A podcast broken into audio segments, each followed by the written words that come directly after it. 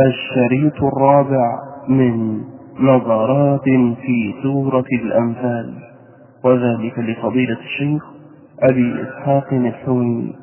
والآن مع فضيلة الشيخ. إن الحمد لله تعالى نحمده ونستعين به ونستغفره ونعوذ بالله تعالى من شرور أنفسنا وسيئات أعمالنا. من يهد الله تعالى فلا مضل له ومن يضلل فلا هادي له. وأشهد أن لا إله إلا الله وحده لا شريك له وأشهد أن محمدا عبده ورسوله. يا أيها الذين آمنوا اتقوا الله حق تقاته ولا تموتن إلا وأنتم مسلمون. يا أيها الذين آمنوا اتقوا الله وقولوا قولا سديدا يصلح لكم أعمالكم ويغفر لكم ذنوبكم ومن يطع الله ورسوله فقد فاز فوزا عظيما. أما بعد فإن أصدق الحديث كتاب الله تعالى وأحسن الهدي هدي محمد صلى الله عليه وآله وسلم وشر الأمور محدثاتها وكل محدثة بدعة وكل بدعة ضلالة وكل ضلالة في النار. فلا زال الحديث موصولا عن سورة الأنفال. وكنا تحدثنا في الجمعات الثلاث الماضية عن غزوة بدر وعن الظروف المحيطة بها وكيف أن المسلمين فقدوا الأسباب من كل جانب وأن النصر كان محض تفضل من الله عز وجل. وكالعادة إذا أنعم الله عز وجل على عبد نعمة كلفه تكليفا في مقابل النعمة قال تعالى إذا جاء نصر الله والفتح ورأيت الناس يدخلون في دين الله أفواجا فسبح فسبح بحمد ربك واستغفره فجاء الأمر بالتسبيح والحمد بعد إتمام النعمة بظهور الإسلام. وقال تعالى إنا أعطيناك الكوثر فصل لربك وانحر الكوثر هذا نهر في الجنة كما ثبتت الأحاديث الصحيحة فبمقتضى هذه النعمة وهي إعطاء الكوثر أمره أن يصلي لله عز وجل وأن ينحر أي أن يذبح بعد هذا النصر المبين الذي ما خطر على بال المسلمين فضلا عن الكافرين. كلف الله عز وجل عباده تكاليف وناداهم ستة نداءات في سورة الأنفال. النداء الأول يا أيها الذين آمنوا إذا لقيتم الذين كفروا زحفا فلا تولوهم الأدبار. والنداء الثاني يا أيها الذين آمنوا أطيعوا الله ورسوله ولا تولوا عنه وأنتم تسمعون. والنداء الثالث يا أيها الذين آمنوا استجيبوا لله وللرسول إذا دعاكم لما يحييكم. واعلموا أن الله يحول بين المرء وقلبه وأنه إليه تحشرون. النداء الرابع يا أيها الذين آمنوا لا تخونوا الله والرسول وتخونوا أماناتكم وأنتم تعلمون. النداء الخامس يا أيها الذين آمنوا إن تتقوا الله يجعل لكم فرقانا ويكفر عنكم سيئاتكم ويغفر لكم. والله ذو الفضل العظيم. النداء السادس يا أيها الذين آمنوا إذا لقيتم فئة فاثبتوا واذكروا الله كثيرا لعلكم تفلحون.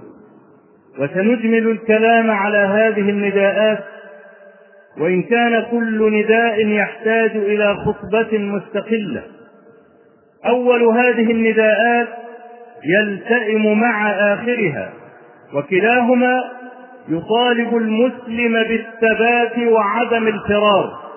نداء الأول يا أيها الذين آمنوا إذا لقيتم الذين كفروا زحفا فلا تولوهم الأدبار. الزحف أي المشي على الإلية.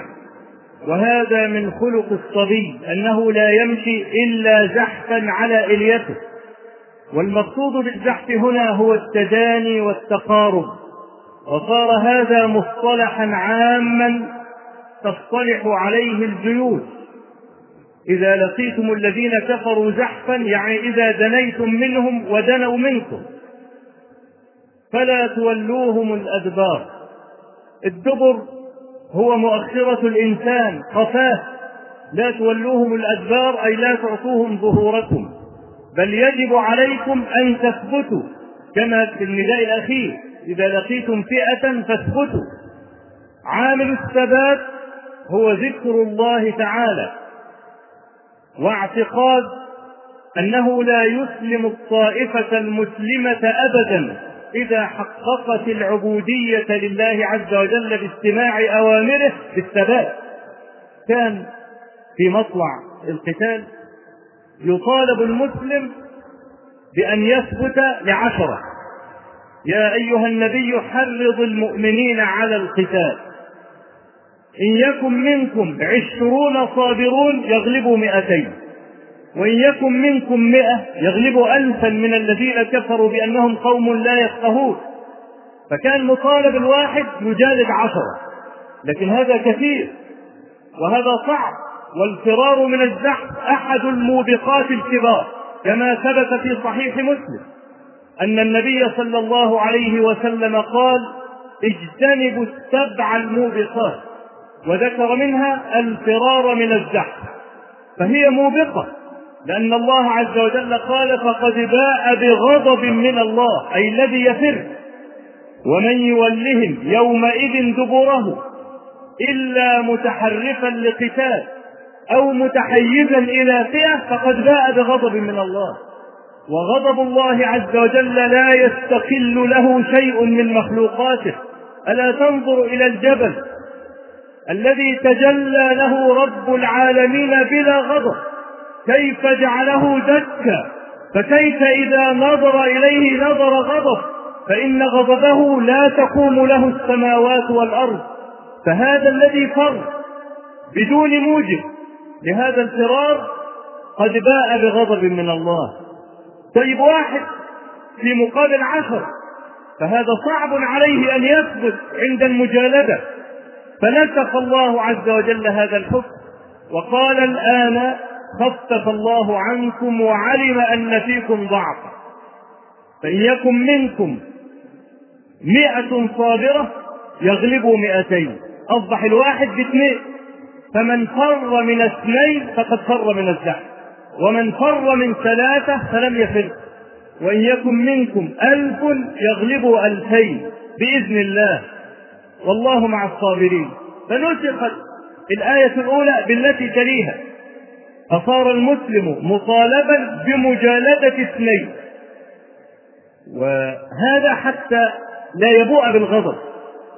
وإلا فالأصل أن يثبت حتى لو كان العدد قليلا. ففي غزوة مؤتة كان عدد المسلمين ثلاثة آلاف. وكان عدد المشركين مائتي ألف.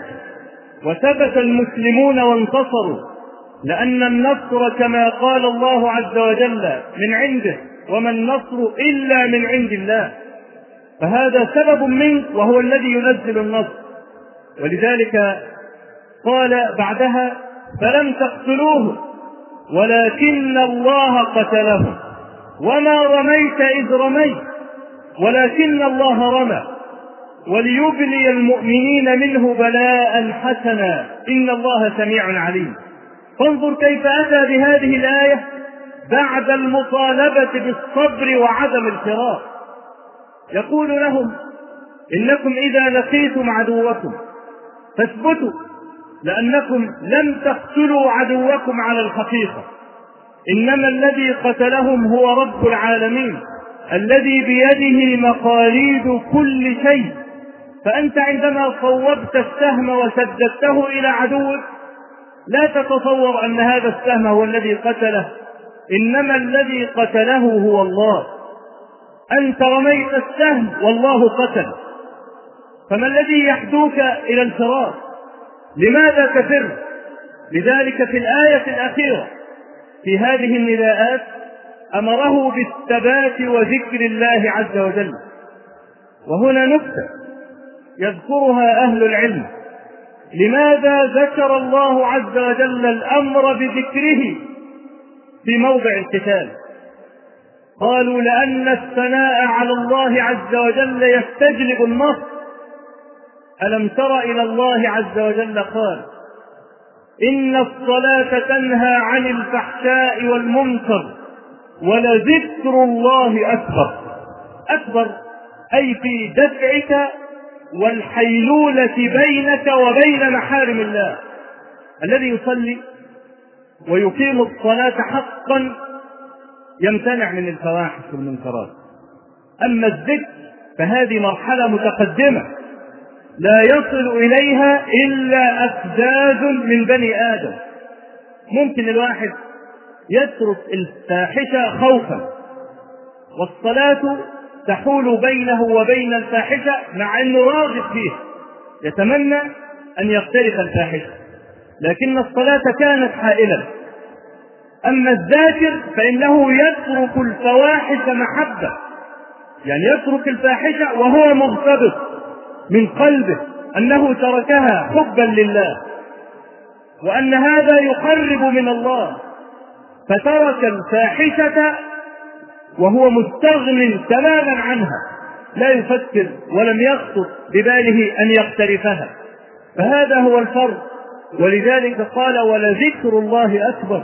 ومن هنا شرع النبي صلى الله عليه وسلم لنا أن نثني على الله عز وجل في حال الكرب عندما تقع في مصيبة أبلغ من أن تدعو لنفسك بتفريج المصيبة أن تثني على الله عز وجل وأن ينشغل قلبك بالذكر والثناء عليه فتقدمه على حاجتك المادة الملحة حاجة الوقت وهي أنك أنت تنجو من المصيبة.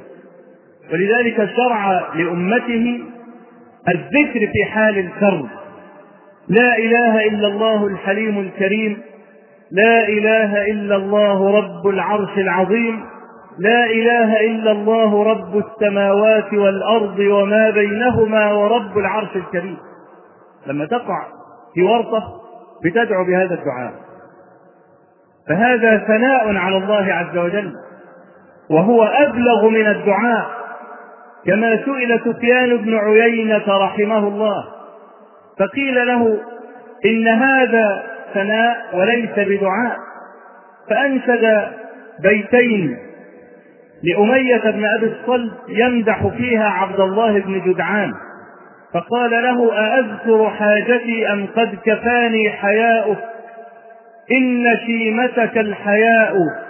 إذا أثنى عليك المرء يوما كفاه من تعرضه الثناء.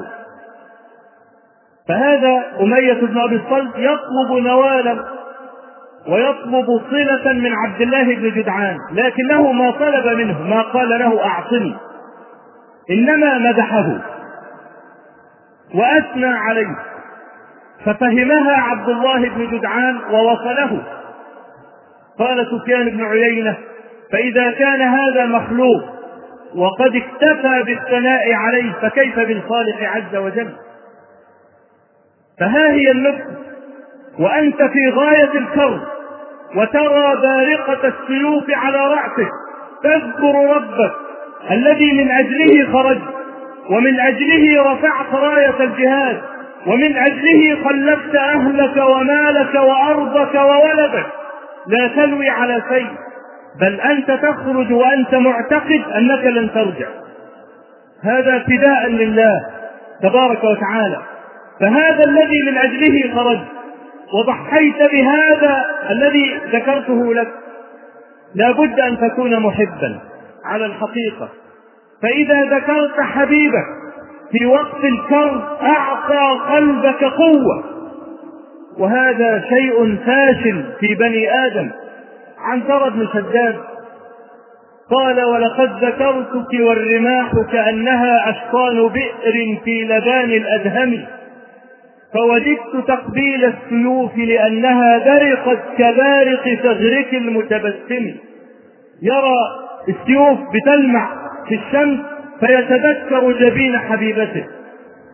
ويتمثل بهذا الشعر وهو يفر ويفر.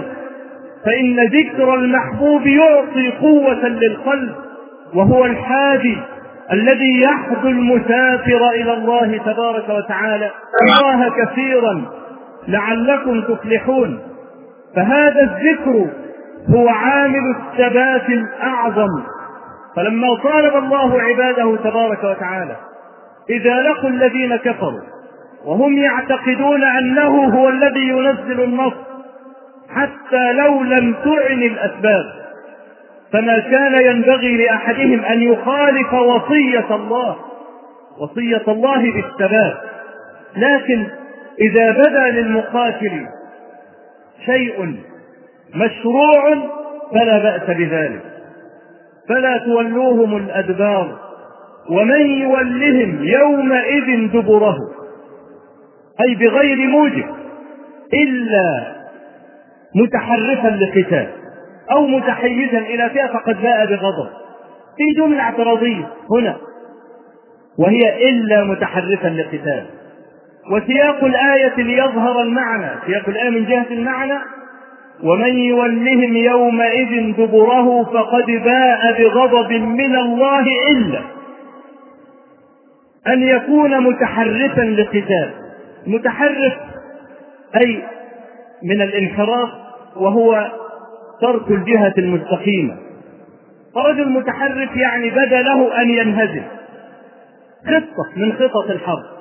بدا له أن ينهزم حتى يتبعه العدو. وبعدين المسلمين رجال يخوفونه. فلا بأس بذلك.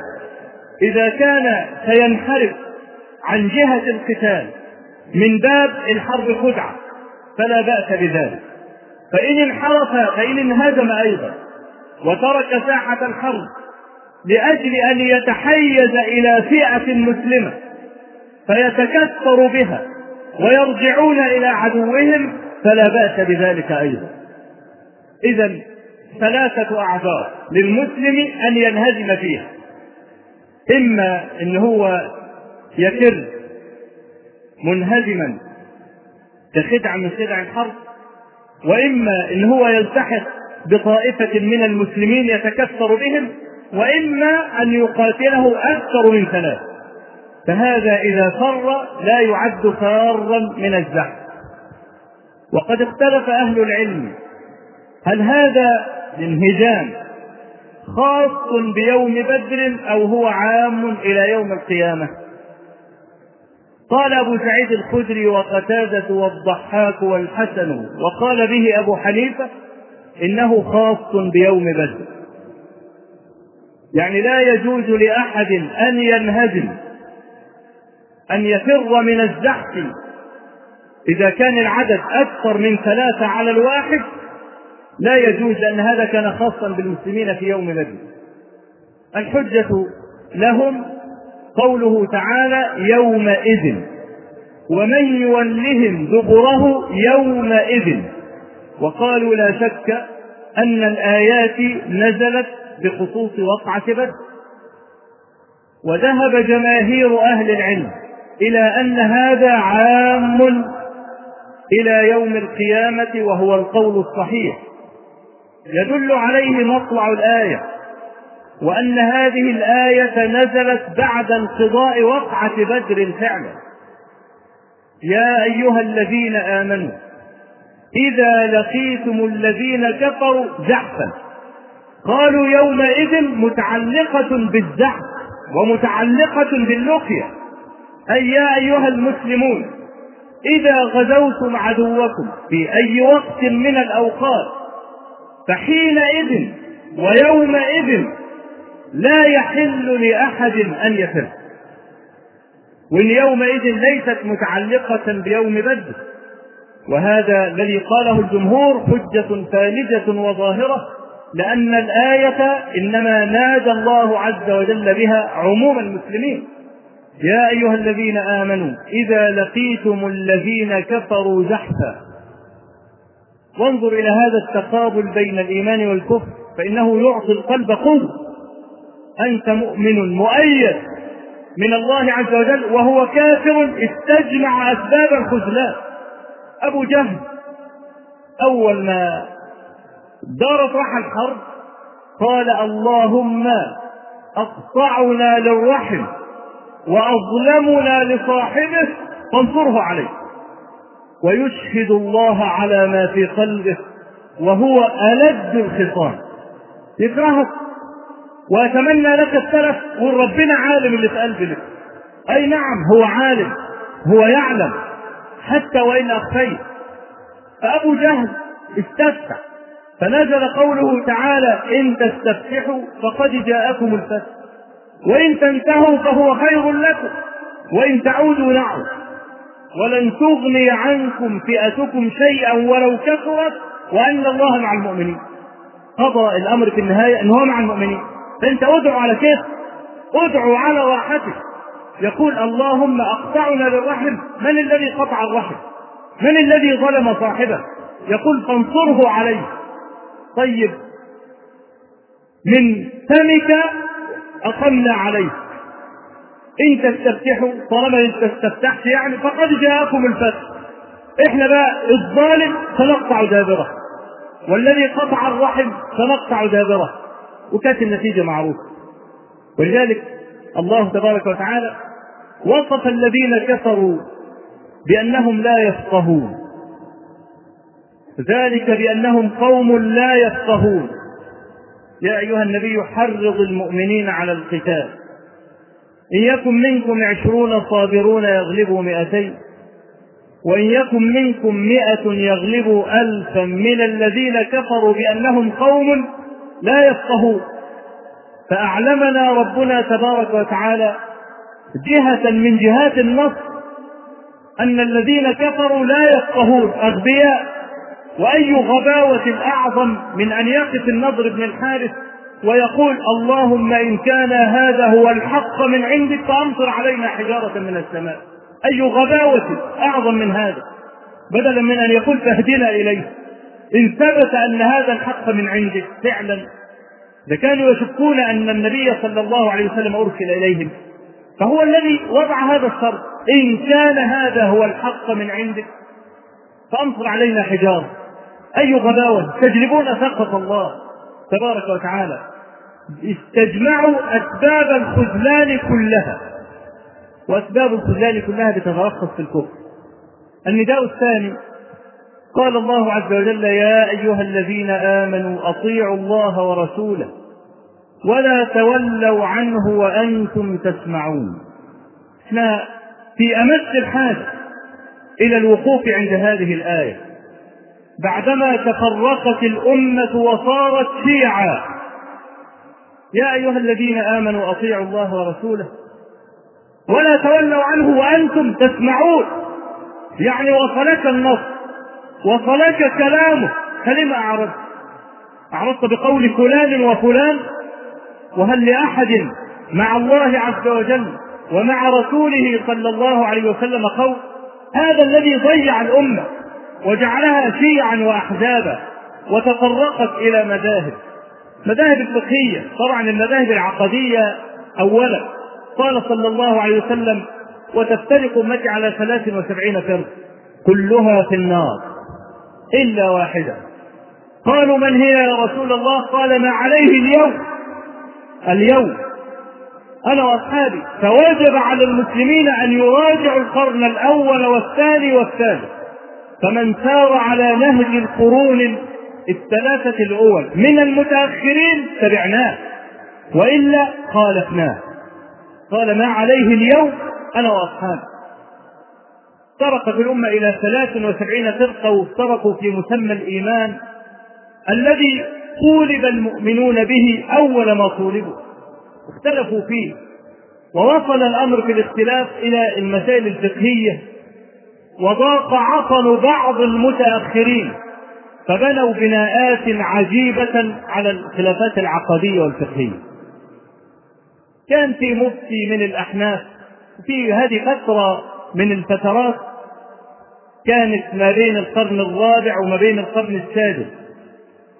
مفتي من المفتين أفتى أنه لا يجوز لحنفي أن يتزوج من شافعية لماذا؟ قال لأن الشافعية يشك في إيمانه لأنه يستثني الإيمان عند الأحناف التصديق. الإيمان هو التصديق. وما أنت بمؤمن لنا ولو كنا صادقين. أي ما أنت بمصدق لنا وإن كنا صادقين على الحقيقة. فقالوا إن التصديق لا يتصور فيه الشك ولا الاستثناء. لأن التصديق هو لب الإيمان. فإذا قلت أنا مؤمن إن شاء الله يبقى أنت بتشك. والشك في التصديق يذهب بأصله. أما الشافعي فيقول ومعه جماهير العلماء يجوز أن يستثني المرء في إيمانه فيقول أنا مؤمن إن شاء الله. لأن الله عز وجل ذكر الاستثناء في موقع اليقين.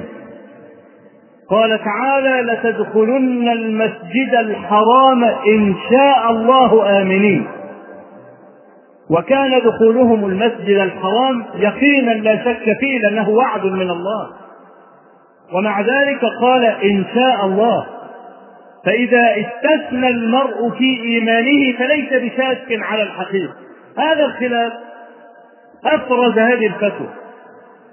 إن الرجل إذا كان مذهبه حنفية فهو لا يستثني في إيمانه يعني لا يقول إن شاء الله. أما المرء إذا تمذهب للشافعي في الأصول فإنه يجوز أن يقول إن شاء الله وهذا من وجهة نظر الأحناف يذهب بالإيمان من أصله. يبقى إذا الشافعية في نظر الحنفية كفار. ولذلك قال لا يتزوج الحنفي. شافعية لأن الله عز وجل قال ولا تمسكوا بعصم الكوافر. لا تمسكوا بعصم الكوافر يعني لا يحل لرجل مسلم أن يتزوج كافرة كفر أصل. وثنية يعني. تعبد عزم. أو ما شابه ذلك. وبعدين مضت هذه الفتوى سنين. جاء مفتي آخر. متساهل فقال يجوز للحنفي أن يتزوج الشافعية وننزل الشافعية بمنزلة الكتابية. تبقى يعني زي اليهودية أو النصرانية. فهذا تساهل في المسألة ونزل المسلمة بمنزلة أهل الكتاب. المسألة مرة وطويلة وأسبابها كثيرة جدا. حلها بإجمال لأن الوقت لا يتسع إن إحنا نقعد نجيب الأسباب كلها من الأول. حلها ما عليه اليوم. أنا وأصحابي. إذا عرضت لك مسألة فاسأل عن حكم الله ورسوله فيها وعن مذهب الصحابة والتابعين. فإن قال بهذا قائل من المتأخرين فلا بأس لأنه يمشي على دربهم. أما إن خالف فنحن مع القرون التي زكاها النبي صلى الله عليه وسلم وأمرنا أن نتبعها. قال ما عليه اليوم أنا وأصحابي. إذا كان عندك فتوى لعالم من العلماء وعندك نص لرسول الله صلى الله عليه وسلم صحيح وهو يخالف فتوى هذا العالم الكلام ده احفظوه. احفظوه لأنه كلام مهم وينبني عليه دينك كله بل نجاتك وهذا امتثالا لقول الله تعالى أطيعوا الله ورسوله ولا تولوا عنه وأنتم تسمعون. إذا أفتى عالم ما مهما كان جليلا مهما كان عظيما بفتوى معينة. قال مثلا حلال أو جائز. ووقع بين يديك كلام لرسول الله صلى الله عليه وسلم وهو كلام صحيح عنه. يقول إنه غير جائز أو إنه حرام. ولم يكن في بلدك أحد من العلماء يبين لك المسألة. فلا يجوز لك أن تتبع قول العالم وتترك قول النبي صلى الله عليه وسلم. حتى لو بان لك بعد ذلك أن العالم جمع الأدلة واستجمعها من أطرافها وحمل المطلق على المقيد والخاص على العام والناسخ على المنسوخ وكان هذا العالم محقا فأنت ممدوح غير مذموم. شرط إن لا يكون هناك عالم يوفق لك يبين لك ما هو الوجه بين بين فتوى العالم وبين كلام النبي عليه الصلاة والسلام. فحينئذ لا يحل لك أن تتولى وأن تعرض عن كلام النبي صلى الله عليه وسلم وأنت تسمعه. وقد تيقنت أنه صحيح. ثم تقول أنا أقلد الشافعي أو أنا أقلد مالكا أو أقلد أبا حنيفة أو أحمد بن حنبل أو أي عالم من العلماء. لا يحل لك ابدا. طالما أنك لم تستطع الاستيثاق من فتوى العالم إذا بقي كلام النبي صلى الله عليه وسلم له حرمته. وأنا أتنزل قليلا في الكلام. لأن في بعض الناس يعبى هذا الكلام. يقول لك أصل العالم قبل أن يفتي بالفتوى بيجمع الأدلة كلها. وبعدين ينظر فيها وينظر بقى في المتقدم والمتأخر والخاص والعام على نحو ما قلت فالعالم فتواه اصون وأقوى. إنما ممكن حديث النبي صلى الله عليه وسلم ممكن يكون صحيح لكن منسوخ. مثلا فأنت ما يؤمنك أن يكون هذا الحديث ليس عليه العمل. والعلماء قالوا إن ليس عليه العمل لأن في علة من العلل علل العمل يعني مش علل الصحة.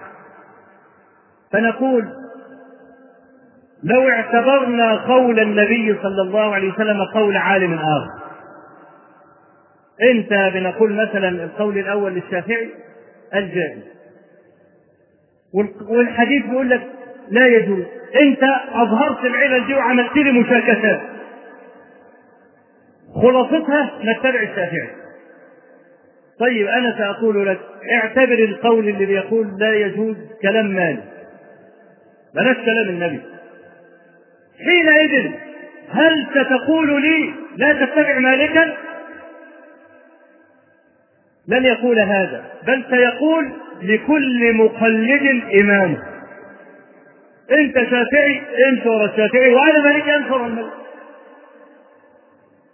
سيقولون هذا الكلام.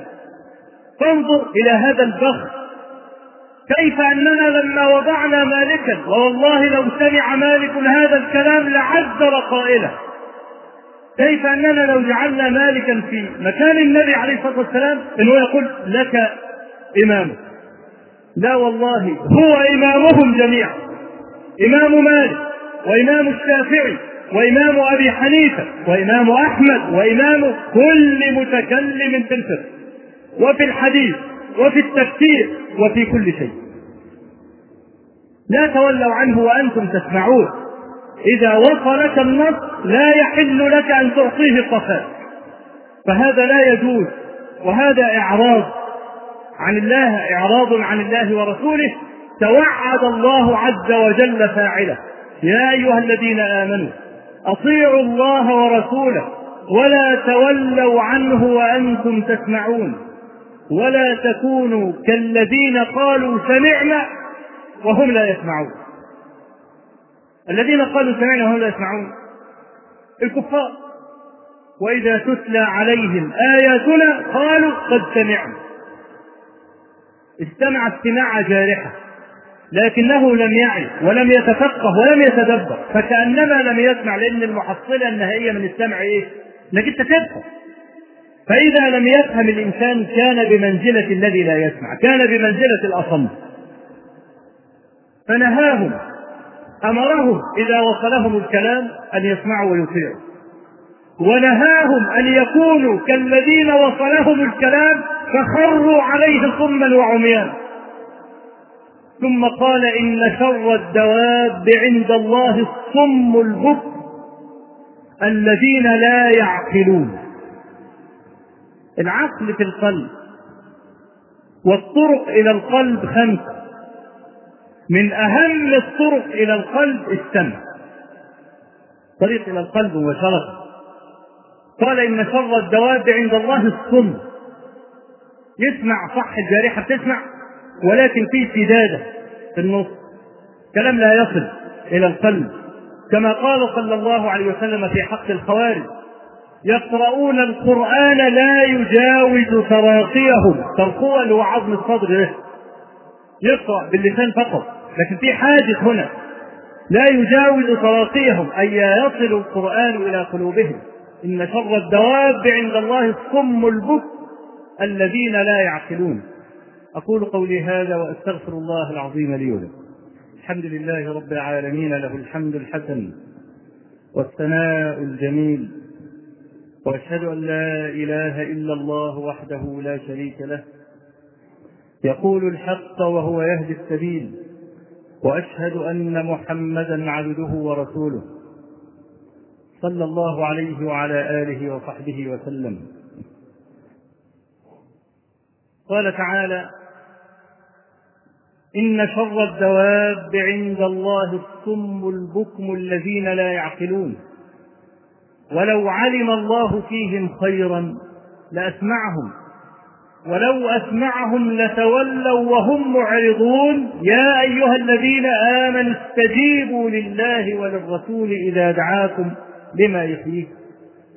فانظر إلى انحصار هذا الكلام بين هذين النداءين وكلا النداءين يحض على طاعة الله ورسوله. لكن النداء الثالث أتى بشيء جديد وهو أن حياة المرء في طاعة الله ورسوله. حياته في الدنيا هي طاعة هي طاعة الله ورسوله وحياته في الآخرة كذلك.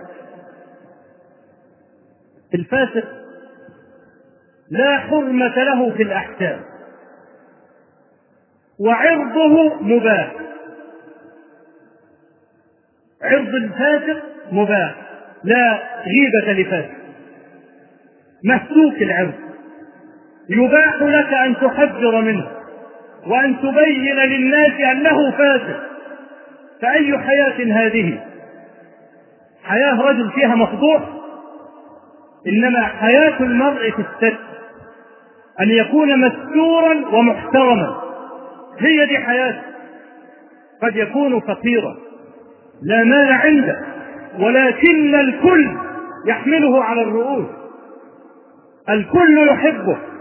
لو طلب مال الدنيا لبادروا ووضعوا المال بين يديه وهو ويداه خلوتان من المال. هي دي الحياة.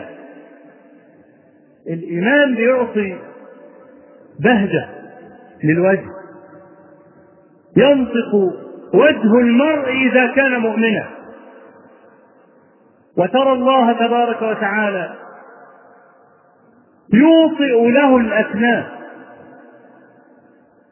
لما ذكر الله عز وجل قوم فرعون قال فما بكت عليهم السماء والأرض وما كانوا منظرين. الأرض الحجر الذي تصلي عليه يبكي عليك يوم تموت.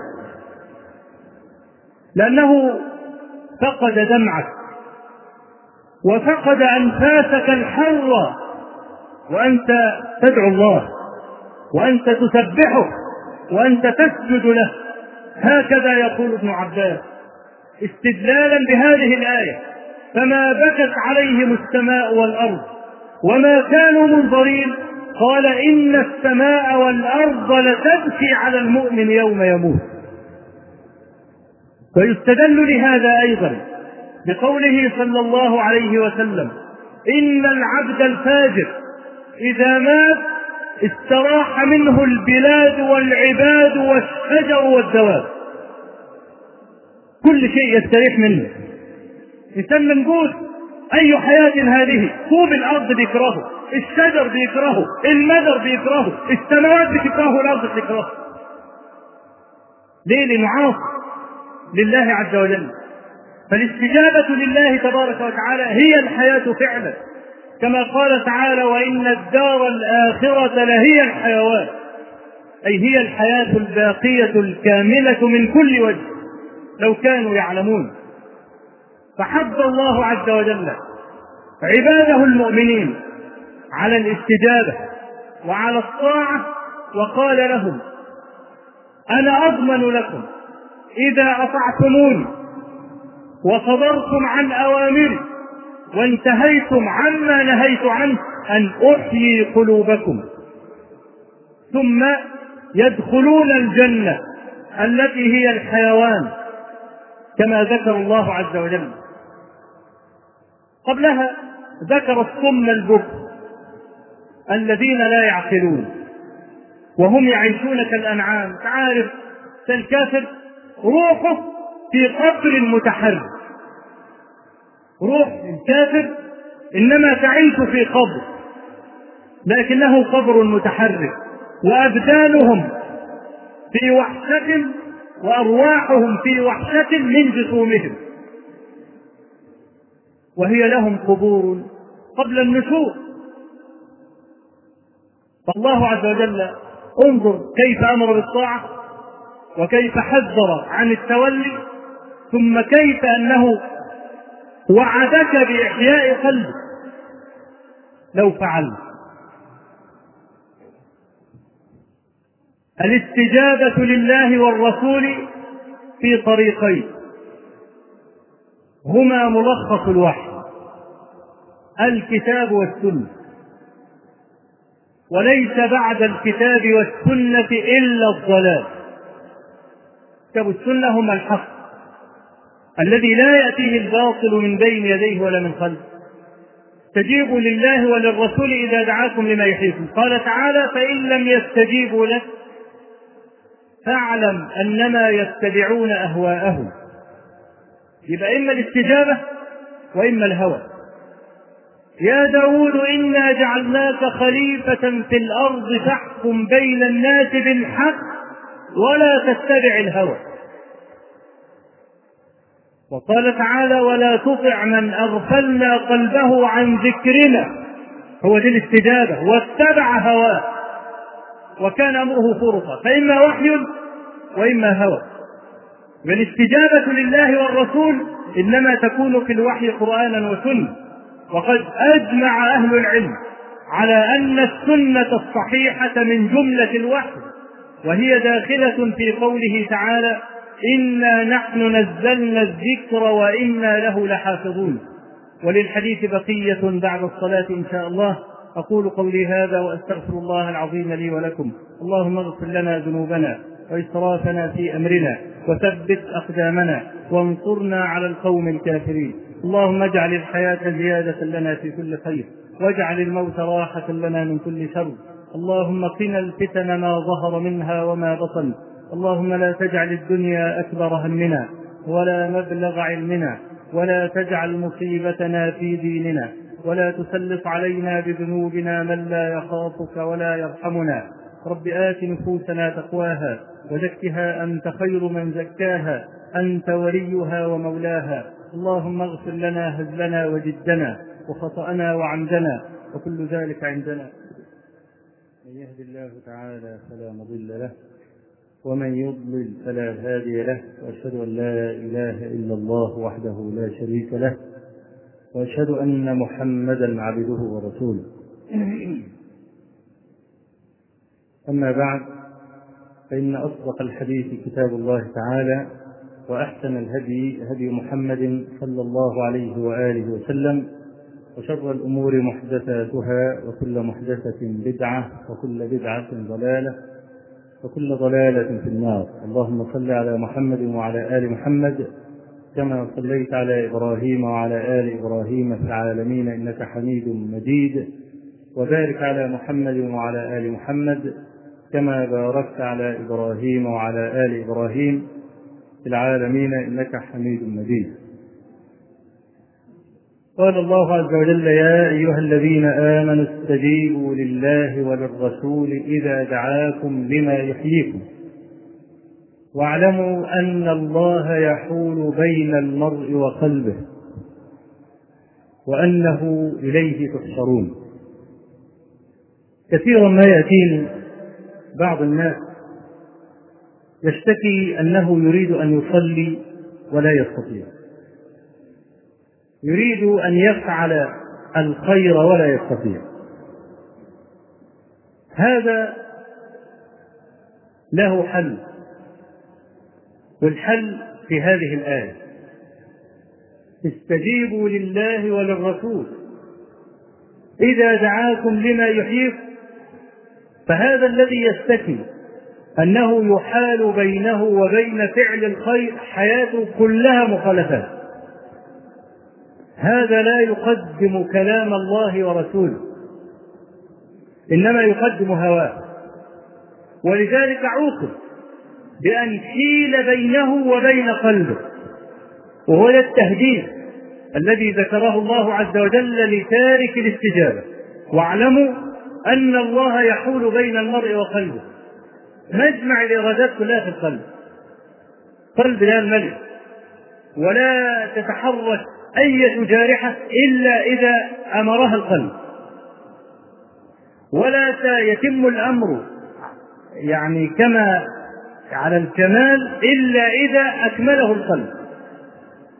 يعني القلب هو اللي عنده المدد. والجارحة دي تساوي صدق إذا لم يؤيدها قلب فربنا عز وجل يقول واعلموا أن الله يحول بين المرء وقلبه. اللي هو مجمع الإرادات أنت فقدته. ولذلك لا تستطيع لا أن تركع ولا تسجد ولا تتحرك ولا تمشي لفعل الخيرات. ليه؟ لأن القلب وعقوبة حيل بينك وبين قلبك. فربنا عز وجل يقول واعلموا أن الله يحول بين المرء وقلبه. اللي هو مجمع الإرادات أنت فقدته ولذلك لا تستطيع أن تركع ولا تسجد ولا تتحرك ولا تمشي لفعل الخيرات. ليه؟ لأن القلب وعقوبة حيل بينك وبين قلبك. فهذه ينبغي أن يتفطن المسلم لها ويعلم أن أعظم ما يصيبه في حياته أن يحال بينه وبين قلبه. لأن العبد يوزن بقلبه يوم القيامة. والقلب هو له اعتبار. كما قال إبراهيم عليه السلام ولا تخزني يوم يبعثون يوم لا ينفع مال ولا بنون إلا من أتى الله بقلب سليم. قلب السليم الجوارح كلها تبقى سليمة. ليه؟ الأوامر مستقيمة. تعرف يعني إيه؟ القلب لو فيه مرض يأمر بما يوجب المرض. لو فيه كفر يأمر بما يوجب الكفر. لأن الجارحة مع القلب زي الظل مع العود. يعني سهيل بن عمرو كان له ابن ضعيف ففي واحد يقول له إيه؟ بيقول له أين أمك؟ قال ذهبت إلى السوق تشتري دقيقه فقال سهيل أساء سمعا فأساء إجابة. هو ما بيقولوش أين أمك؟ قال له أين أمك؟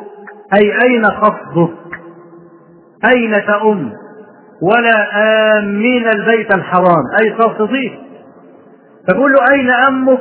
أي أين قصدك رايح فين يعني؟ قال ذهبت إلى السوق تشتري دقيق. وكذلك فقال أساء سمعا؟ فأساء إجابة. فصارت مثلا. أي واحد يسمع كلام الوحوار القرشان ده يسمع كلامه ويرد الإجابة مختلفة تماما يقول لك أساء سمعا فأساء إجابة. فالمسألة إيه؟ المسألة زي الظل والعود. القلب سليم فلا يأمر الجوارح إلا بمقتضى الطاعة. مريض يأمر الجوارح بمقتضى المرض في كفر بأيام الجوارح مقتضى الكفر. فلذلك إحنا نريد أن نقف وقفة نصيحة لجماهير المسلمين أتباع المذاهب المعروفة. كلام الذي قلته ليس معناه أنني أقول اتركوا المذاهب. الفقهية المعروفة أو لا تتبعوا الأئمة. لا. لكن كلامي معناه ألا تجعل في مقابل رسول الله صلى الله عليه وسلم أحد. واحد يقول لك طيب يا أخي والشافعي ممكن يخالف النبي عليه الصلاة والسلام؟ ولا أبو حنيفة ولا مالك ولا أحمد ولا الأوزاعي ولا سفيان الثوري ولا إسحاق بن راهوي ولا حد من علماء الكبار أصحاب هذه المتبوعة أقول لك لا. كانوا أتقى لله عز وجل من أن يخالفوا الله ورسوله عنه. لكن الإنسان مهما أوتي من العلم يغيب عنه بعض العلم. والشافعي رحمه الله قال في كتابه الماتع والكتاب أنا نفسي تقرأوه حتى من باب القراءة. حتى لو ما فهمتش منه حاجة بس تقرأه عشان تستمتع بأسلوب الشافعي. تستمتع بقلم الشافعي. تستمتع بكيفية تأسيس الحجة عند الشافعي. كتاب الرسالة اللي هو أول كتاب في أصول الفقه في الإسلام. والرسالة مش زي ما المتأخرون بقى اصطلحوا إن أي جزء صغير يسموه رسالة. لا الجزء الصغير ده اسمه جزء ما اسموش رسالة. إنما الرسالة من الإرسال. خلاص؟ فكان عبد الرحمن بن مهدي وهو أحد العلماء الربانيين من مشايخ أحمد. طلب من الشافعي أن يكتب له كلاما موجزا في ضبط المعاني وفهمها. فكتب له الشافعي الرسالة القديمة اللي هي كتبها أيام كان في العراق. فلما جاء إلى مصر أعاد كتابة هذه الرسالة وصارت الرسالة الجديدة هي المعروفة والرسالة القديمة راح القديمة راحت. فالرسالة إنما هي من الإرسال لأنه أرسلها إلى عبد الرحمن بن مهدي.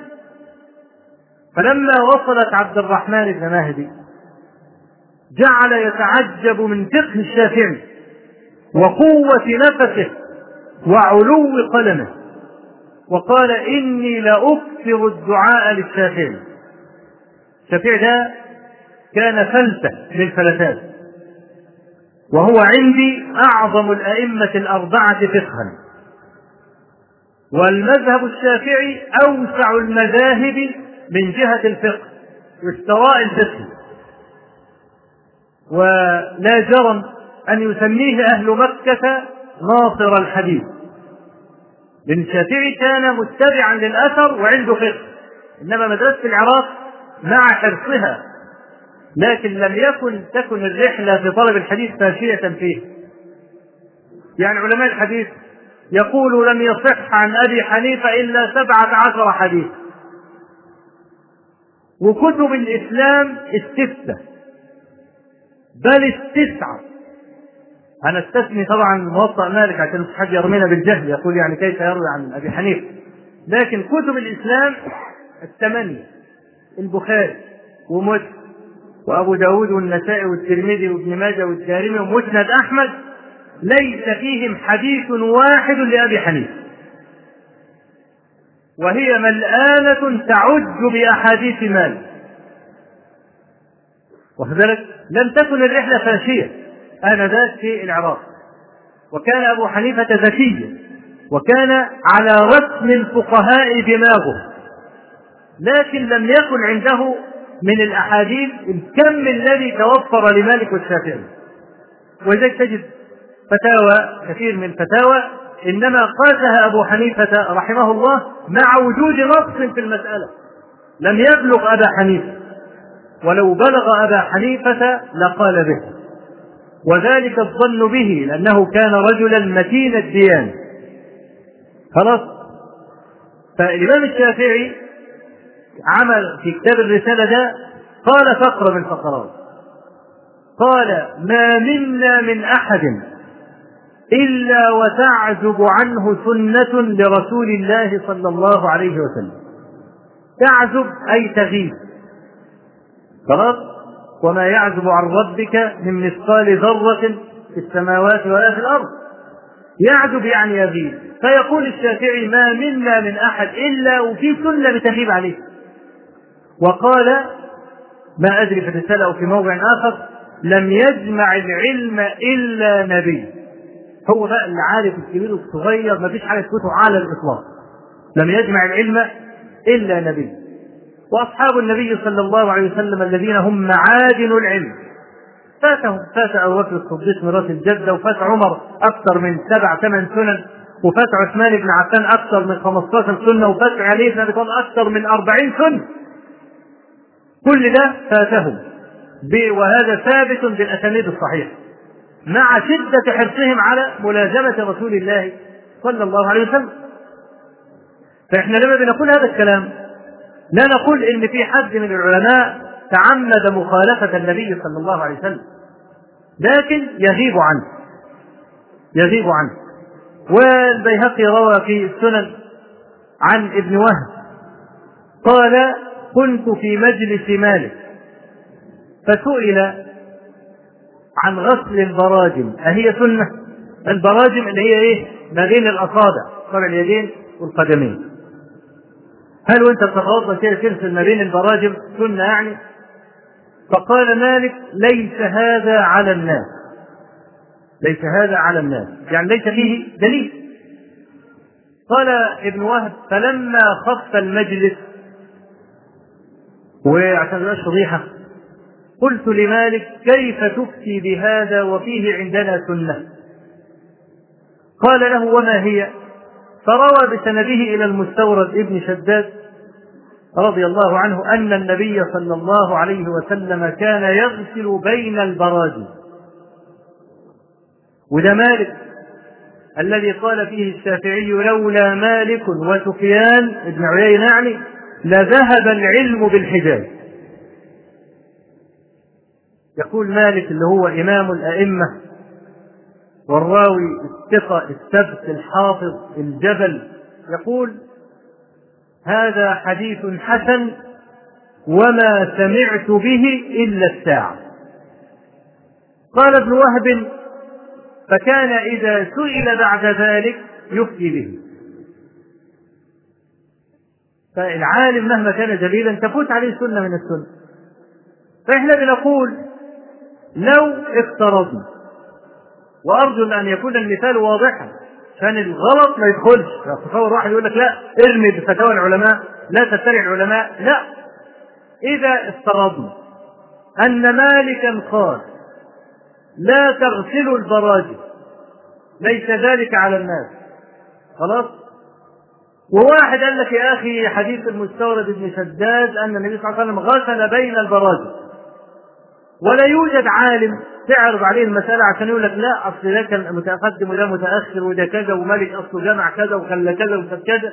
ما عندكش حد يوقع لك المسألة دي. فأنت الآن ما بين فتوى مالك وفتوى رسول الله صلى الله عليه وسلم. أنا بطرح المثال ده على أي مخلوق في الدنيا من المسلمين. أيهما يجب اتباعه؟ أنا لا لا أتخيل رجل فهم المثال فهمه يعني زي ما أنا قلت كده وممكن يقول لا نتبع مالك إلا إذا كان ممن طمس الله على قلبه. ده معنى ولا تولوا عنه وأنتم تسمعون. يبقى القادر فينا على أن يصل إلى المعين الأول الذي وصل إليه أهل العلم فإن هذا هو الأولى به. المعين الأول اللي هو الكتاب والسنة آه كان الإمام أبو حنيفة رحمه الله آه في مجلسه وكان له تلاميذ من أشهرهم أبو يوسف ومحمد بن حجم الشيباني. فكان أبو يوسف يكتب كل شيء يقوله أبو حنيفة. ودي كانت عادة الطالب النابل يكتب كل حاجة. ليه؟ لأنه لا يدري متى يحتاج إلى هذا القول ممكن حكاية خايبة كده. وبعدين يحتاج إليها استدلالا فيما بعد. كأن مثلا مثلا يعني آه إحنا في المسجد وبعدين بعد ما ختمنا الصلاة وأنا الشيخ بتاعك سمعتني تقول الله أكبر الله أكبر الله أكبر. سبحان الله سبحان الله سبحان الله. أهو تسبيحة. خلاص؟ انت بتكتب هذا الكلام برغم انه عادي يعني. تكتبه. كان مثلا إذا صلى سبح حمد.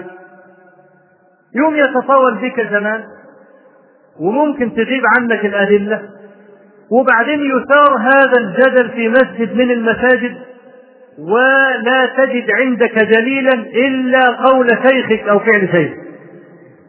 فهذا حينئذ كاف لديك. إنك أنت تفتي به أو إنك أنت تعمله إذا لم يكن عندك دليل حاضر. آه الإمام أحمد رحمه الله في مرة هو مريض وكان المرض شديدا عليه فكان بيئن فقال لعبد الله ابنه ائتني بكتاب ليث بن أبي سليم. ليث بن أبي سليم ده راوي من الرواة وله نسخة كده له نسخة عن مجاهد بن جبر. فجاء به قال اقرأ. فجعل إيه؟ عبد الله يقرأ. حتى وصل إلى ليث بن أبي مجاهد عن ليث بن أبي ليث بن أبي سليم عن مجاهد أنه كان يكره الأنين. فكف الإمام عن الأنين. فهو مجاهد إيه يعني؟ نبي. ولا صحابي؟ ده من صغار التابعين. لكنه إمام يقتدى به. وهكذا أهل العلم يقتدى بهم وبفعالهم لا سيما إذا كان العالم ده حريص بقى على السنة الصحيحة والكلام ده يبقى في الغالب لن يفعل شيئا ولن يصدر عن شيء إلا إذا كان عنده فيه سنة هو ده اللائق به. خلاص؟ وممكن يكون غلط هو كمان لكن هو ده الأصل. حيث فقدنا كل شيء يبقى فاضل ده عندنا. فكان أبو يوسف يكتب كل حاجة. أبو حنيفة يقول حاجة وكتب فلما رآه أبو حنيفة حريصا على الكتابة قال ويحك يا يعقوب. اسم أبو يوسف يعقوب بن إبراهيم. قال ويحك يا يعقوب. إني لأقول القول اليوم وأرجع عنه غدا. وأقوله غدا وأرجع عنه بعد غد. يعني يريد أن يقول إن كل قول ليس عليه دليل إنما هو محض الرأي والاجتهاد ممكن أرجع عنه. خلاص؟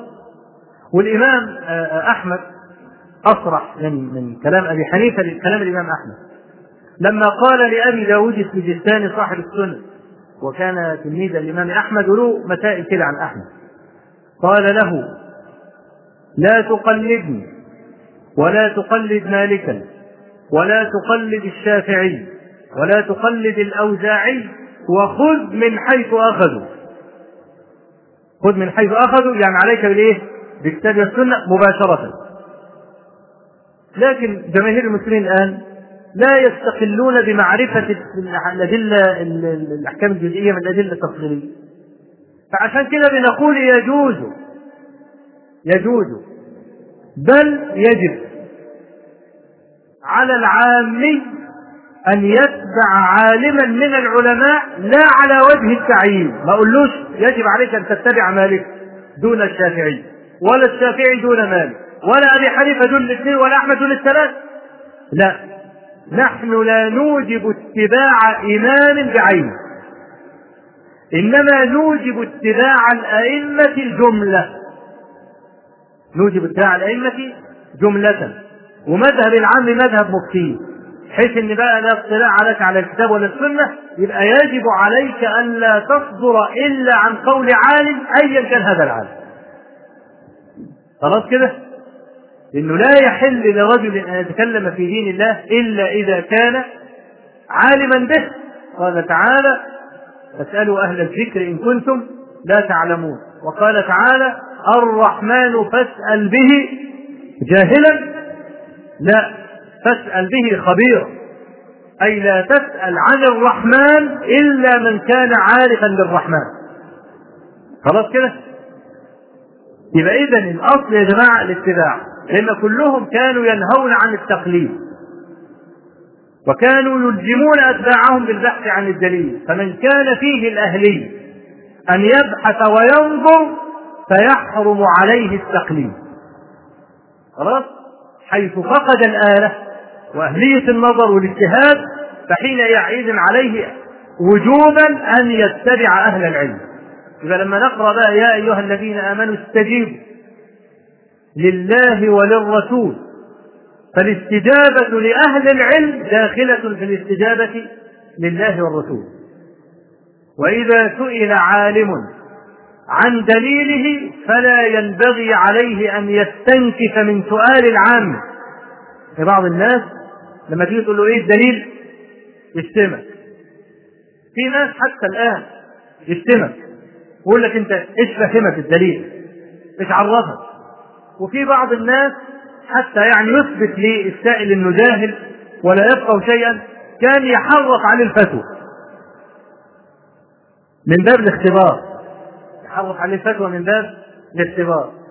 وبعدين إذا الرجل قال له جزاك الله خير يقول تعالى يا غبي تعرف الفتوى دي أصلها إيه وفصلها إيه والدليل أصله إيه؟ يقول له لا.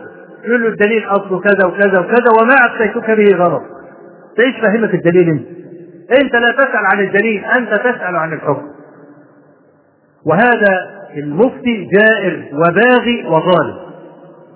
لأن أنا لما رحت سألته سلمت نفسي له لأني معتقد إنه أمين.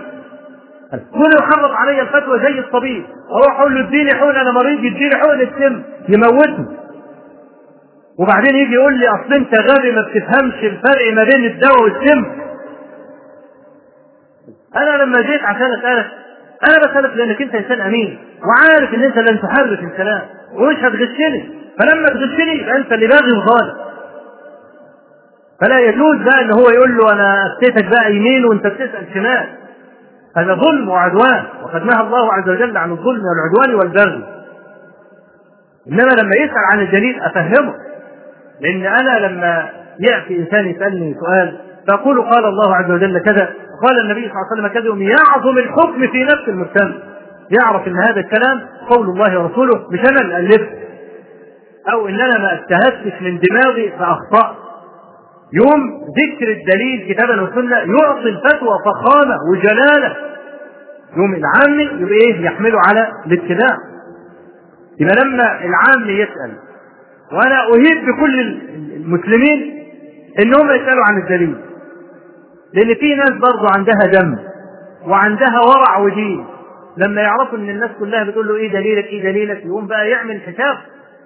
ما يطلعش كده معتقد إن كل العوام دول زي الشويلة. واحد خطيب جمعة يقول أنا بطلع المنبر ومعتقد إن كل اللي قدامي شويلة. والله طالع ليه؟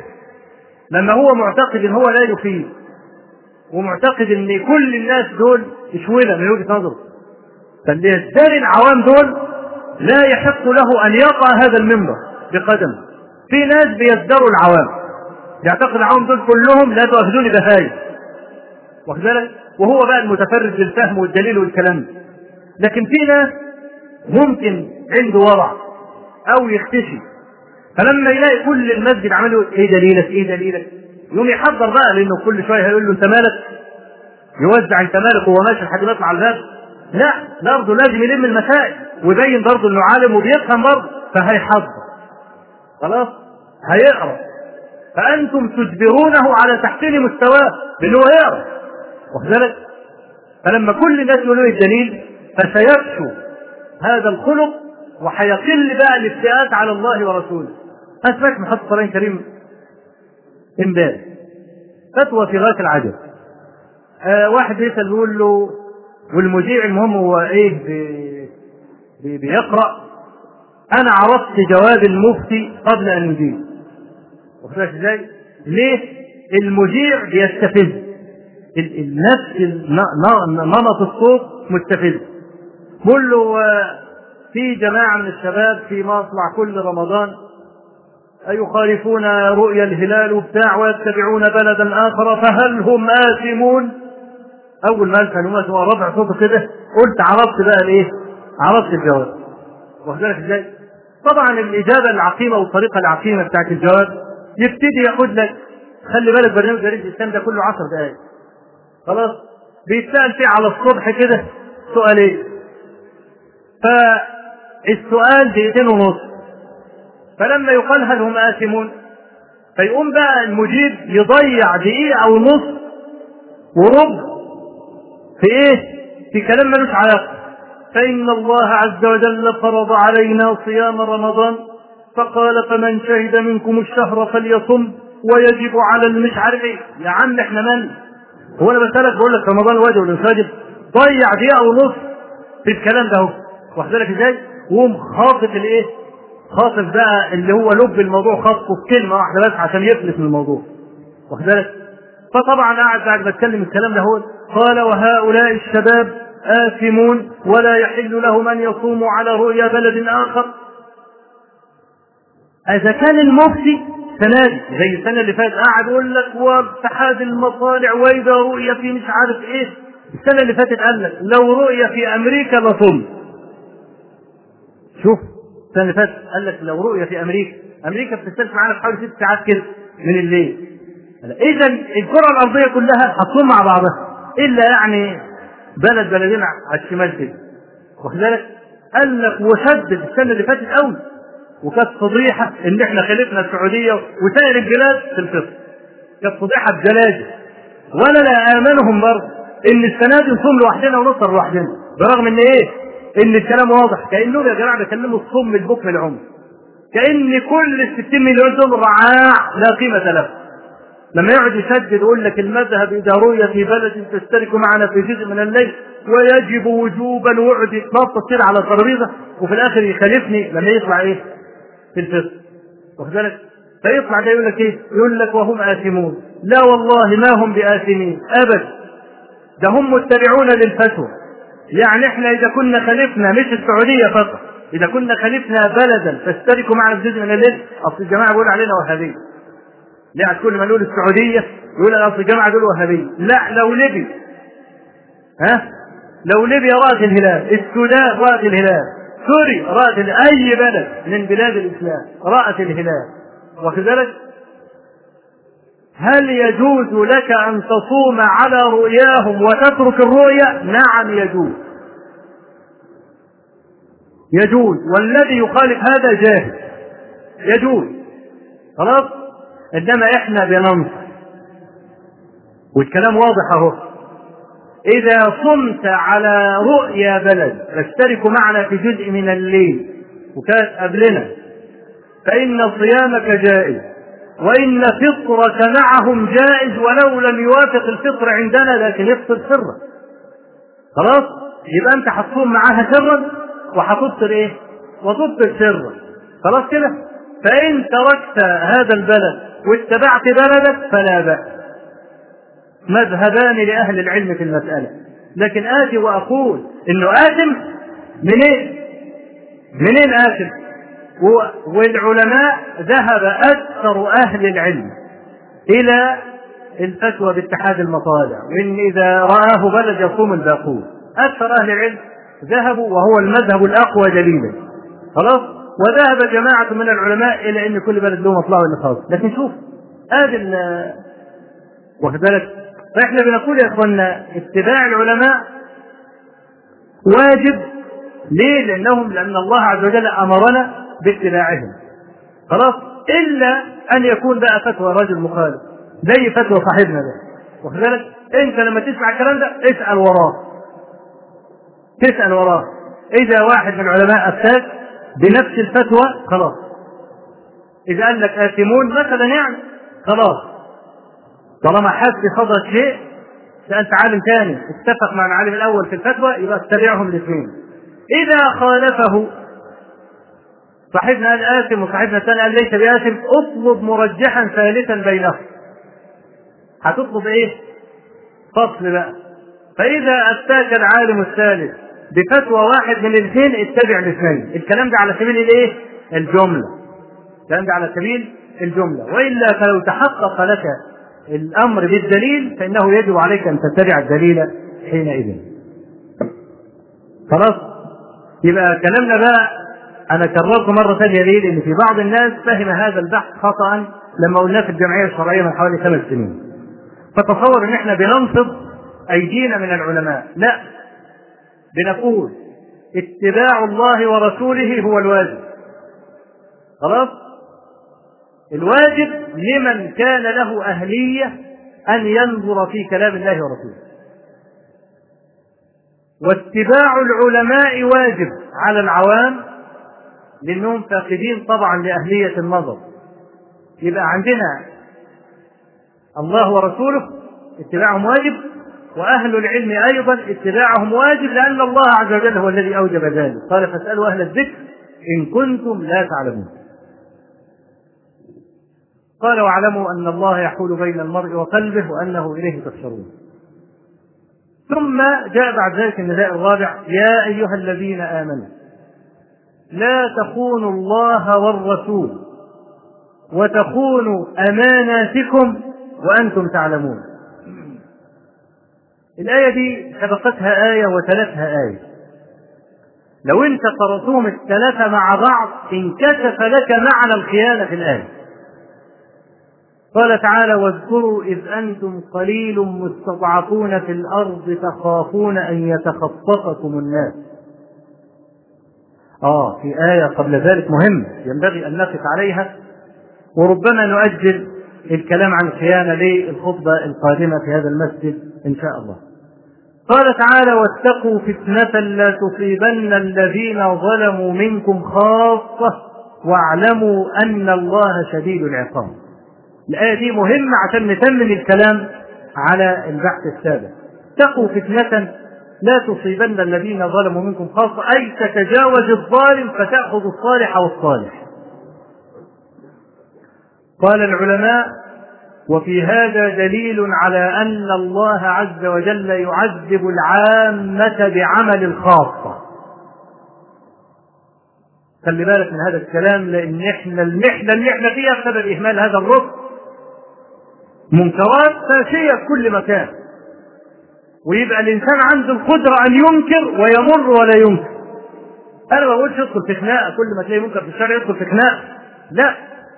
لكن إذا رأيت منكرا أنت قادر على أن تنكره بلسانك بالمعروف واللسان الجيد. فما الذي منعك أن تفعل؟ هذه المناكير العامة هي التي عذبت الخاصة أي التي عذبت الباقين. واحد يعمل واحد زي بيقولوا واحد ياكل الليمونة والثاني يتدرس واخد بالك؟ فربنا تبارك وتعالى في هذه الآية يعذب العامة بعمل الخاص. وهذا الكلام كان موجودا في الأمم السابقة أيضا. كأنه قانون. كأنه قانون. حديث أبي هريرة في الصحيحين قال صلى الله عليه وسلم غدا نبي من الأنبياء صلوات الله وسلامه عليه. فقال لا يتبعني أحد ثلاثة نفر. راح يقاتل الجبارين وعايز ناس بقى إيه؟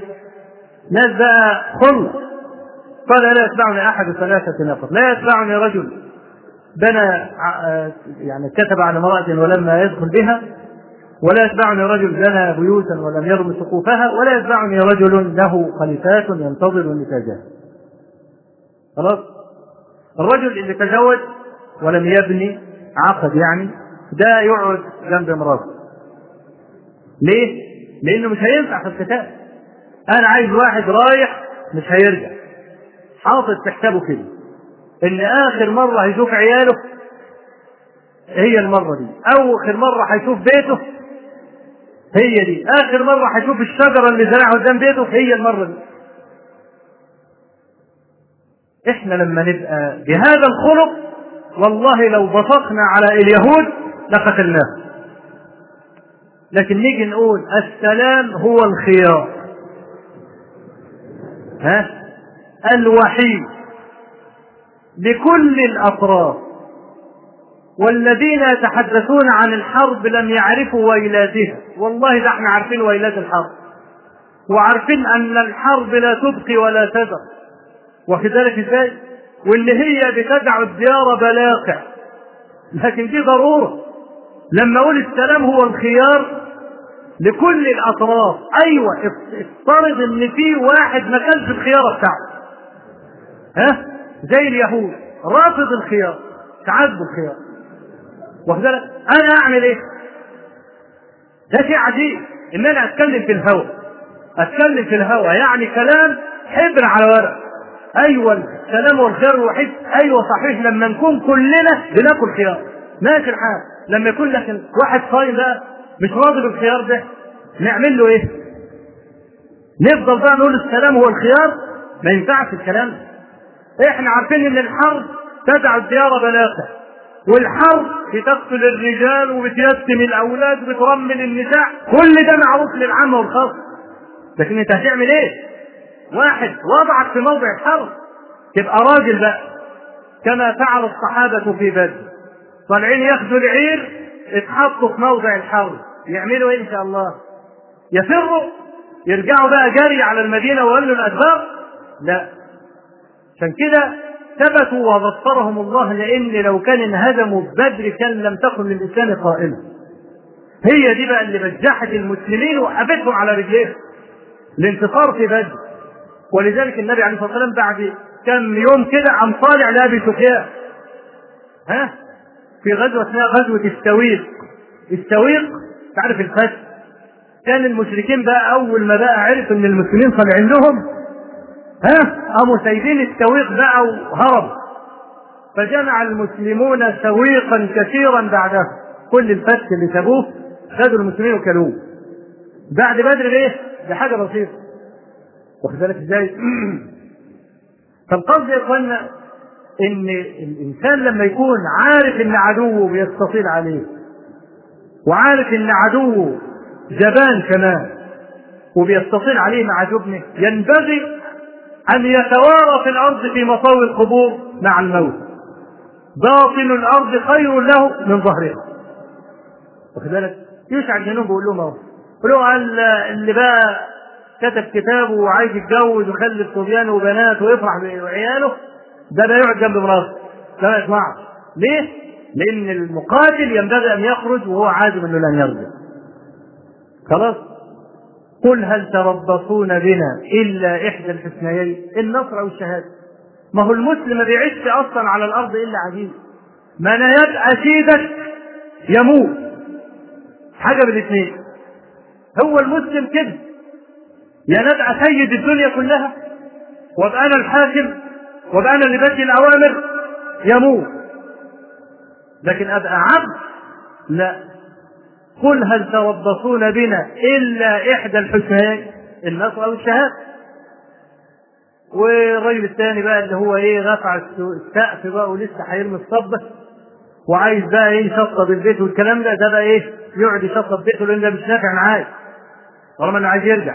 ورجل له خليفات وهو ينتظر نتاجه عنده شوية غنم كده وكل غنم بطنها قد كده. وعمال يحسب بقى دي هتطلع خمسة تطلع أربعة تطلع كذا ويبقى عندي كام ألف وكم مليون والكلام ده. كل اللي مثلهم في الدنيا دول يقعدوا. أنا عايز رجال عايزين اخر. خرج يوسع بن نون عليه السلام يوم الجمعة. وبدأت الحرب عصر يوم الجمعة. وكان بقى العدو كانوا من العماليق. عماليق يعني بقى إيه واحد دراعه سخن كده. واخد بالك؟ يعني ده نفخه هيطيره لكن القوة قوة إيه؟ قوة القلب مش قوة الجارحة. واخد بالك إزاي؟ القلب لما يكون قوي لو أنت جلد على عظم ما تتغلبش ابدا طالما إن القلب قوي. فالمهم بدأ هؤلاء المؤمنون الصادقون يقاتلون بعد عصر يوم الجمعة. من العصر للمغرب قد يعني. ساعتين ثلاثة. وبعدين جيش كله أقدام بيحارب عماليق واخد بالك إزاي؟ ده يعني العملاق ده لو بلاش يديله ضربة بالسيف ولا حاجة يشيله بس ويسيبه. واخد بالك؟ ينزل على رقبته ويخلصه. ها؟ بدأت الحرب بعد العصر. خلاص الشمس هتغرب. لسه ما دخلناش المدينة. وخلاص المؤمنون أخذوا خطوات إيجابية قربوا بالباب والشمس هتغرب وإذا غربت الشمس ما نعرفش حاجة. حتى في الحروب الحديثة دلوقتي الليل عبارة عن عقبة في الحرب. الليل عقبة في الحرب يمكن دلوقتي بدأوا يعملوا الأسلحة والكلام ده اللي هي الحرب الليلية. لكن قبل كده ما كانش فيه الكلام ده. فكيف بقى إيه بالازمنه المتأخرة الأزمنة المتطاولة في زمن؟ فالمهم لما خلاص بقى يعني إذا غربت الشمس هنرجع نحارب من أول وجديد. فقال هذا النبي العبد لله عز وجل مالك الأكوان. فنظر إلى الشمس وقال إنك مأمورة وأنا مأمور. اللهم ردها علينا قامت راجعه الشمس تاني واخد بالك؟ بدأوا يقاتلوا لحد ما إيه؟ ما فتح لهم دخلوا المدينة وبدأوا إيه؟ يجمعوا الغنائم شوف بقى عالم. جبارين. وكانوا زمان أغنياء. مش فقراء. يعني شوف بقى لما واحد من من من الفرعنة بتاعته والقوة بتاعت عضلاته خطر بباله يبني بيت يقوم على جبل المقطم وعامل له بيت. ياخد الحجارة زي ما تكون عجين. يعمل له أوضة وصالة وحمام مش عارف إيه. عجيب الجبل بينحته كده بإيده. وتبنون وتتخذون من الجبال بيوتا. فارهين. فارهين واحد يعمل فيلا كده عظيمة وقصر عظيم ودورين والكلام ده. وده كله بياخد الصخر بإيديه. واخد بالك؟ وكانوا أغنياء جدا. فجمعوا الغنائم دي كلها. بترتيله كده. وكان علامة الغزو زمان إن ربنا يقول لهم أنا قبلت جهادكم وقبلت غزوكم كانت تنزل نار من السماء تقوم واكله الغنائم دي كلها. تحرقها فهم بقى واقفين كلهم والغنائم قدامهم وبعدين نزلت نار من السماء وصلت لحد الغنائم ومطلعة تاني. ليه؟ على طول معروف العلة. قال النبي فيكم الغلول في واحد حرام. واحد لص. سرق حاجة من الغنائم. فاللي سرق حاجة يطلعها مفيش حد طلعها طبعا ليه؟ لأن مفيش حد ممكن يعترف عليها في السرقة أبدا واخد بالك؟ حتى لو هو حرام ينكر فيكم الغلول فيكم الغلول طلعوا مفيش حد طلع خلاص زي إيه؟ يبقى نلجا بقى للإيه؟ للآية وكانت علامة الإيه؟ الغال قديما إن إيده تلتصق بيد النبي. أي واحد حرامي كان النبي يسلم عليه يقوم ايده لازقه في ايد النبي على طول كده بغيره. يبقى يتعرف إنه إيه؟ يتعرف إنه حرام. والله ده إحنا في أمس الحاجة للآية دي. ها؟ بدل ما في المطار بيعدي زي الشعره من العجين ولا بيصبروا ولا يحزنون يسلم عليه يقول له مع السلامة بس ها يودعه واخد بالك يقوموا لازقين الاثنين في بعض نعرف إنه حرامي على طول لكثرة اللصوص واخد بالك فالمهم سلم على واحد إيده لزقت في إيده. قال له فيكم الغلول والثاني فيكم الغلول والثالث فيكم الغلول. قبيلة كده كانت اثنين ثلاثة برضه. اللي عايزين يكملوا البيوت واللي عايزين يتجوزوا ويدفعوا المهر والكلام ده. كانوا سارقين إيه؟ شيء من الغنائم. خلاص؟ فلما فتشوا رحالهم وقفوا على مثل رأس البقرة من ذهب فلما اخذوا رأس البقرة المسروقة حطوها في الغنائم نزلت نار من السماء فأحرقت. قال صلى الله عليه وسلم فلما رأى الله عجزنا وضعفنا أباحها لنا. وقال لن تحل الغنائم لسود الرؤوس غيركم. يبقى أول أمة تحل لها الغنائم في العالمين إحنا. ببركة موقعة بدر. وبركة هذه الغزوة المباركة إحنا عايشين في هذا النعيم حتى بطل بكل أسف رسم الجهاد. خلاص كده؟ الشاهد من الحديث إيه؟ أن الله أوقف قبول جهاد العامة على مين؟ اثنين ثلاثة واخد بالك؟ فربنا عز وجل قد يعذب العامة بعمل الخاص والنبي صلى الله عليه وسلم قال كما في الترمذي وغيره إذا فعل أو كما قال النبي صلى الله عليه وسلم إذا أظهر قوم يعني المنكر في بلد من البلاد فلم يأخذوا على أيديهم أوشك الله عز وجل أن يعمهم بعقاب وقال تعالى وقد نزل عليكم في الكتاب أن إذا سمعتم آيات الله يكفر بها ويستهزأ بها فلا تقعدوا معهم حتى يخوضوا في حديث غيره إنكم إذا مثلهم برغم إن اللي جالس لا خاض ولا تكلم لكن صار له نفس الحكم ليه؟ لسكوته. وروى البخاري من حديث النعمان بن بشير حديث المشهور مثل الواقع في حدود الله والقائم عليها كمثل قوم استهموا على سفينة فأصاب بعضهم أعلاها وبعضهم أسفلها. فكان الذين في أسفلها إذا أرادوا الماء مروا على الذين إيه؟ في أعلاها. فتأذوا من ذلك وقالوا لو خرقنا في نصيبنا خرقا ولا نؤذي من فوقنا. فلو تركوهم لهلكوا وهلكوا جميعا. ولو أخذوا على أيديهم لنجوا ونجوا جميعا. أنت صح ساكن في الدور الثاني. بس الأساس ده مش بتاعك اللي هو أنت مثلا ساكن في الدور الأرضي هتقوم بقى تقعد تكسر في اللبسة بتاع العمارة عشان تعمل لي بدروم مثلا. اللي هو أساس العمارة بتاعك؟ ده أساس العمارة ده بتاع العمارة كلها. أنت مالكش غير دور الأرض فده بقى قاعد في الدور الأرض من السفينة. قال لك بقى نخرج بقى إيه؟ خرق بقى في البتاع عشان نشرب مية. صح تشرب مية إيه يا بني آدم؟ مية ملح يعني شوف حتى الغباوه طب ده أنتوا جايبين مية عذبة وحاطينها على السطح فتقوم انت تمر على اللي في الدور الثاني وتطلع على الايه السطح عشان تشرب مية. فلو انت خلقت بقى الايه خلقت السفينة وهي ماشية في البحر هتشرب ان شاء الله. تشرب الماء طبعا كلكم بقى هتغوص فالنبي عليه الصلاة والسلام بين هنا أن الذين في أسفلها لو ترك الذين في أعلاها لو تركوا الذين في أسفلها لهلكوا. فإحنا لابد من تنقية المجتمعات من الفساد الظاهر. ودي مهمة كل واحد من المسلمين.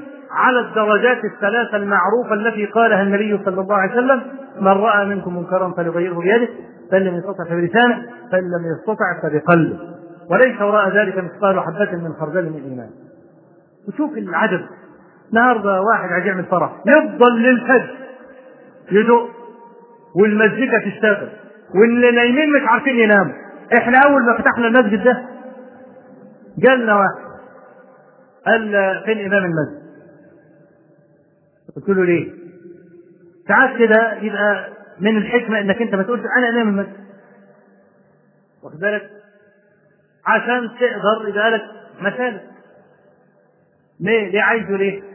زي واحد مثلا كان ولد صنايعي كويس فاهم؟ فبيجي له مثلا مندوب مبيعات. وساعات في مندوبين مبيعات كده إيه؟ رزل لازم يبيع يعني لازم يبيع. وقاعد له واخد بالك؟ ويحرجك. فالصنيعي الذكي ده آه يقول له طيب أما الحج يجي حتى الحج نفسه كان بيقول له أما الحج يجي واخد بالك؟ أما الحج يجي هنقول له الموضوع إن شاء الله. خلاص؟ أنا في الآخر صنيعي وليس لي اختيار. يوم ده إيه؟ يصرف عنك المندوب النازع ده وفي نفس الوقت ما يحرجكش. ده ممكن يذكر لك بقى حاجة عياله وانه لازم يبيع ولازم كذا ومن صباحيه ربنا ما باعش حاجة وارحمني واعمل معروف والكلام ده. واخد بالك؟ إيه يا سيدي أنت عايز إمام مسجد إيه؟ قال لي أنتم مشغلين الميكروفون في الصلوات. شغالين ميكروفون في الصلوات.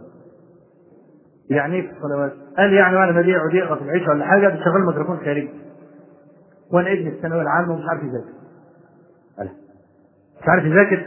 ده فكرني بنكتة. ولد في الثانوية العامة مش اللي يهرش له مش عارف اذاكر فقام أبوه وأمه واخواته البنات وبتاع سابوا له الشقه خالص وقعدوا إيه تحت البلكونة في الشارع. واخد بالك إزاي؟ فيقوم الواد يبص لهم يقول لهم يقول لهم كل اللي أنتوا عملتوه ملوش فايدة. إزاي بقى أقدر والبنت بتطلع صوابعها؟ قال لا. يعني البنت بتطلع صوابعها تحت البلكونة هو الواد مش عارف يذاكر لا يطفشه بقى. يروح بقى في مكان يعني العيش تحت البلكونة. الواد مش عارف يذاكر. 10 دقايق طب خلي فرح يشتغل هنا في الشارع. وهو لو جدع وابوه خلف راجل ينزل يقول لصاحب الفرح ما يقدرش. وبكل أسف هذا المنكر يحمى. بكل أسف. يعني ممكن يجي لي أمر. إيه في الميكروفون؟ ده السمع اللي بره ليه؟ أنت إيه بتسمع اللي بيصلوا في المسجد؟ طيب وأنا اللي مش عارف أنام من الدق والزمر طول الليل. يقول لك عايزين يفرحوا. واخد بالك؟ هي ليلة العمر. واخد بالك؟ فلما تكون المنكرات ظاهرة كده إحنا ممكن نعاقب يا اللي في المساجد.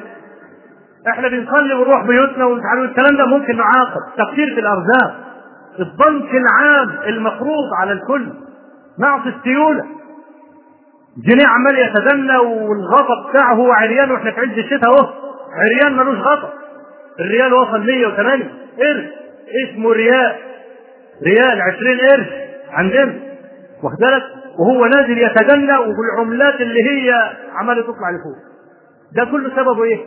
سبب هذه المنكرات العامه التي تساهل العامة في إنكارها مع قدرتهم على إنكارها. أنا بقول زي ما قلت في مقطع الكلام ادخل في مشاكل ولازم تعمل لي مشكلة ولازم تروح الاسم كل شوية. لكن في منكرات ممكن تقول يا أخي اتق الله. أخي يعني هذا لا يجوز. أخي أحسن إلى اخيك الكلام ده تستطيع أن تقول هذا الكلام. فإذا فعلنا ذلك رفع الله عز وجل هذا الظن لأن الله توعدنا بهذه الآية. اتقوا فتنة لا تصيبن الذين ظلموا منكم خاصة إنما هتصيب أيضا الذين سكتوا واعلموا أن الله شديد العقاب. أقول قولي هذا وأستغفر الله لي ولكم وصلى الله وسلم وبارك على نبينا محمد والحمد لله رب العالمين.